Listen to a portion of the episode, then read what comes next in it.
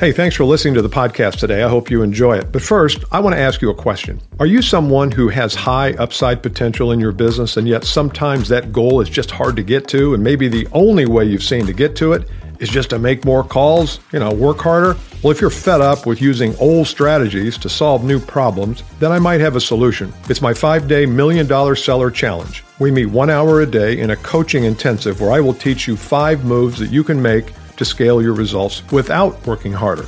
To learn more, click the link in the show notes or go to milliondollarsellerchallenge.com. In today's episode, I'm going to take questions from you, things that have been emailed to me over the last couple of weeks. These questions might have to do with some mindset stuff, some purpose stuff. How do you sell to a to a higher level person inside the company? A lot of different questions, a lot of different answers. Glad you're with me today.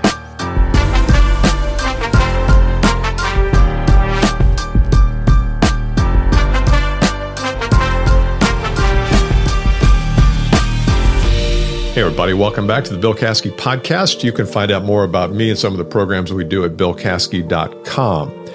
I'm going to talk today about some questions that I have gotten and received over the last few weeks. And uh, I like to keep these in a document on my phone so that when things come in, I can paste them over there. Or when I have a question from a prospect or a customer in the marketplace, I can just uh, post those over. I recommend you do that. I know this is a slight digression here, but I recommend you have a place where you capture ideas. Our minds are idea machines, but if there's no place to capture those, so that when you sit down to do a podcast or write an article or do a presentation or just do a post on LinkedIn, you'll have a library of things to choose from. So these questions here came from that list. So you're ready? Let's get into this. I've got three here that I want to talk about today. Number one is what's the line between self acceptance and gratitude and ambition? Because chances are you have been told over the last few years, it seems to be everywhere, that we need to be grateful for what we have, which I agree with. And we need to uh, enter enter things with grace and thankfulness. And but does that mean that we can't be ambitious? Does that mean we can't have a vision? Of course, of course not. We all know that. But sometimes that line is hard to know where it is between the idea of gratitude, like I'm really grateful. Like when someone calls me out of the blue, maybe they've watched the video or listened to a podcast and they call me. I had this case probably a week or week and a half ago. Guy calls and says, Look, I've listened to you for years. I want to talk to you about coming in and working with my team. I am grateful that he called. I've got to remain in that grateful state because as soon as I move from gratitude to how am I going to sell him something, the wheels come off. He feels it. I feel it it's it becomes the gummed up. The process becomes gummed up. Gummed up. So I want to stay in that graceful state as long as I can. I'm really pleased you reached out. How did you hear about us? What have you learned from some of the conversations that we've had? Uh, how have you changed your business or your approach since learning some of these things from me and some of the things that we do here? I am. I want to be eternally grateful, but at some point, I also do want to help him by selling him something that will solve a problem for him. But I think you can remain in that in that state of grace for a long period of time, maybe all the way through the prospect process, maybe all the way through. It's a little hard, but why not? Why not try it? Because I think I think we are better when we're graceful and when we're grateful. Number two, Bill, what is your biggest challenge right now? You know, I'm always talking about uh, other people's challenges, and this right, this person uh, who I've I had a, a, conversation with probably a couple years ago, and I thought the question was good. What what is on my mind? What am I trying to accomplish right now?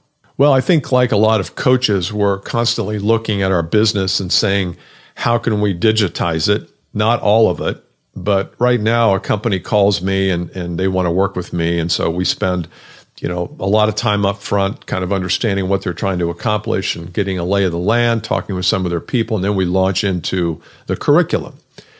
And there's a lot of coaching there. There's a lot of group coaching and individual coaching. And so if I've got five to seven of those clients, which is kind of my sweet spot, I don't want more, but I don't want fewer, five to seven, uh, that allows me to create other things. And then the question is, well, what are you creating? In the time that you have left, which is limited, what are you creating? And my goal is to create some digital assets that we can market online that take some of the content that we've been teaching in our group programs and move them into digital. And the biggest challenge is what do we move in? Because I don't want to get away from the face to face virtual work uh, I don't want to get away from that. I enjoy that. I love talking to people like you and working through issues and giving you some counsel and learning about what you're trying to accomplish and giving you a place to share your voice. I love that. But also, I know that that is li- my time is limited if that's the only approach. So that's probably the biggest challenge is how do we take some of our content and digitize it into something that's meaningful. Here's number 3. What are the stories that we tell ourselves that just aren't true? This is a really good question. Comes from Sydney. I think Sydney is a woman. I'm not sure. Doesn't matter. But the question is, what what stories do we tell ourselves? Because we hear this a lot today. That you know, we're sometimes in life we just play out the story that is in our brain. Well, where does that story come from? Well, it's a story we tell ourselves about who we are, how we are, where we're going, where we've been. Sometimes that story can be influenced by external sources our parents, our culture, our coaches, our bosses, our managers, our leaders. But suffice it to say, there is a story going on.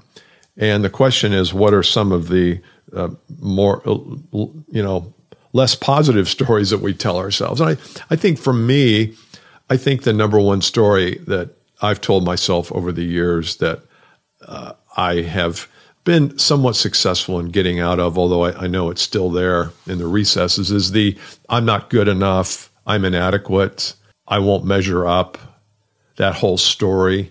And it probably comes from childhood. I can't I can't really say there was a moment where somebody called me aside and said, You're not going to measure up, young man. I don't think it was that. I think it was probably just some trauma and drama that I had that not trauma with capital T where it was you know, serious, but just, you know, I, I heard a speaker the other day said trauma happens anytime we are faced with a situation we don't know how to handle. And as children, we're always faced with situations we don't know how to handle. And we look around for kind of uh, seeking advice or seeking to mimic somebody who, who we say knows how to handle that. Sometimes people are there, sometimes they aren't. But, but that's one movie. That's one storyline I think has been um, prevalent for me. It's probably held me back a lot over the years, held me back from achieving higher levels of success or wealth or business success. But that's one story. Do you have that story? Do you have that story of I'm just not enough and I'm just not I'm not where I need to be, so therefore I'm less than the marketplace. And then what you find and, and I've been around the planet for a few years, probably longer than you. What you find is you think people have it figured out, and they don't. nobody's got nobody's got it figured out. So the person who's living, you know, in this massive house and driving these beautiful cars and it, everything looks like wow. I wouldn't. I would give anything to be that guy or a lady. And then at some point you realize, oh, they got four million dollars worth of debt. They can't pay their bills. I was out at a lake, a lake the other day near Indianapolis, and we were, my friend and I were sitting on his deck. Where he overlooks this beautiful lake at a beautiful house, and we looked down the way, and he says, "See that house down there, White House?" Uh, he says the guy that lives there has overspent, he's overdone it, he's overplayed his hand, he's got no money, he's about ready to do bankruptcy, and literally the house, it's a, it's a could be a, a million dollar house on a lake, a very nice lake, is literally caving in. It's literally leaning, which is the metaphor for his life. Now, I don't know why the house is leaning, but the point is that house on a beautiful lake, million dollar house, looks like he's got it all together. Nope, he doesn't.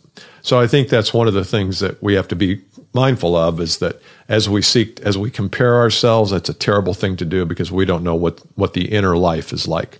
So that's one story. Second story i think that we tell ourselves and I, I hear this a lot from clients i don't have this as much but probably again it's it's in the recesses somewhere. The the idea that i i don't bring that kind of value i don't bring enough value. I want to raise my income and we know that income follows value. If you deliver a lot of value to the marketplace, big value like big solutions or a lot of little solutions, your income will follow the value you deliver. And so the story we tell ourselves is I've got nothing of value. The only thing I have of value is what my company does and what my company, the, the product, product could be a, a service, but the, pro, the what I'm selling is valuable. And I always tell people that no, that's not where to start. Where to start is your value. You bring value by the questions you ask, by the process you take people through, by the interest you have in people, by the ability to take the value of your company and communicate it properly and effectively to a marketplace. That's those are your personal value points. And I don't think we think about that enough. I think we think our value is wrapped up in the product or the service. It's it, yes, that's part of it. If you look at the pie chart, that might be 60% of it. But what about the other 40?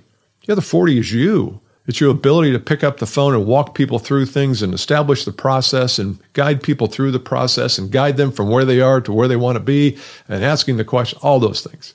All those things bring enormous value, enormous value.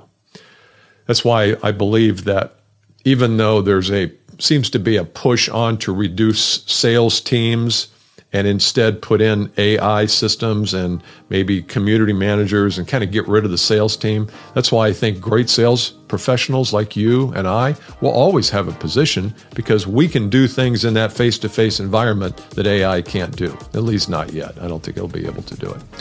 So, those are a couple of the questions that I've received lately. I hope this has been helpful for you. If you have a question, you can email me at, uh, let's see, bcaskey at caskeytraining.com uh, send me an email with a question and we'll make sure we get it on in a future episode. And uh, it's really been nice spending time with you today. I hope this has been helpful.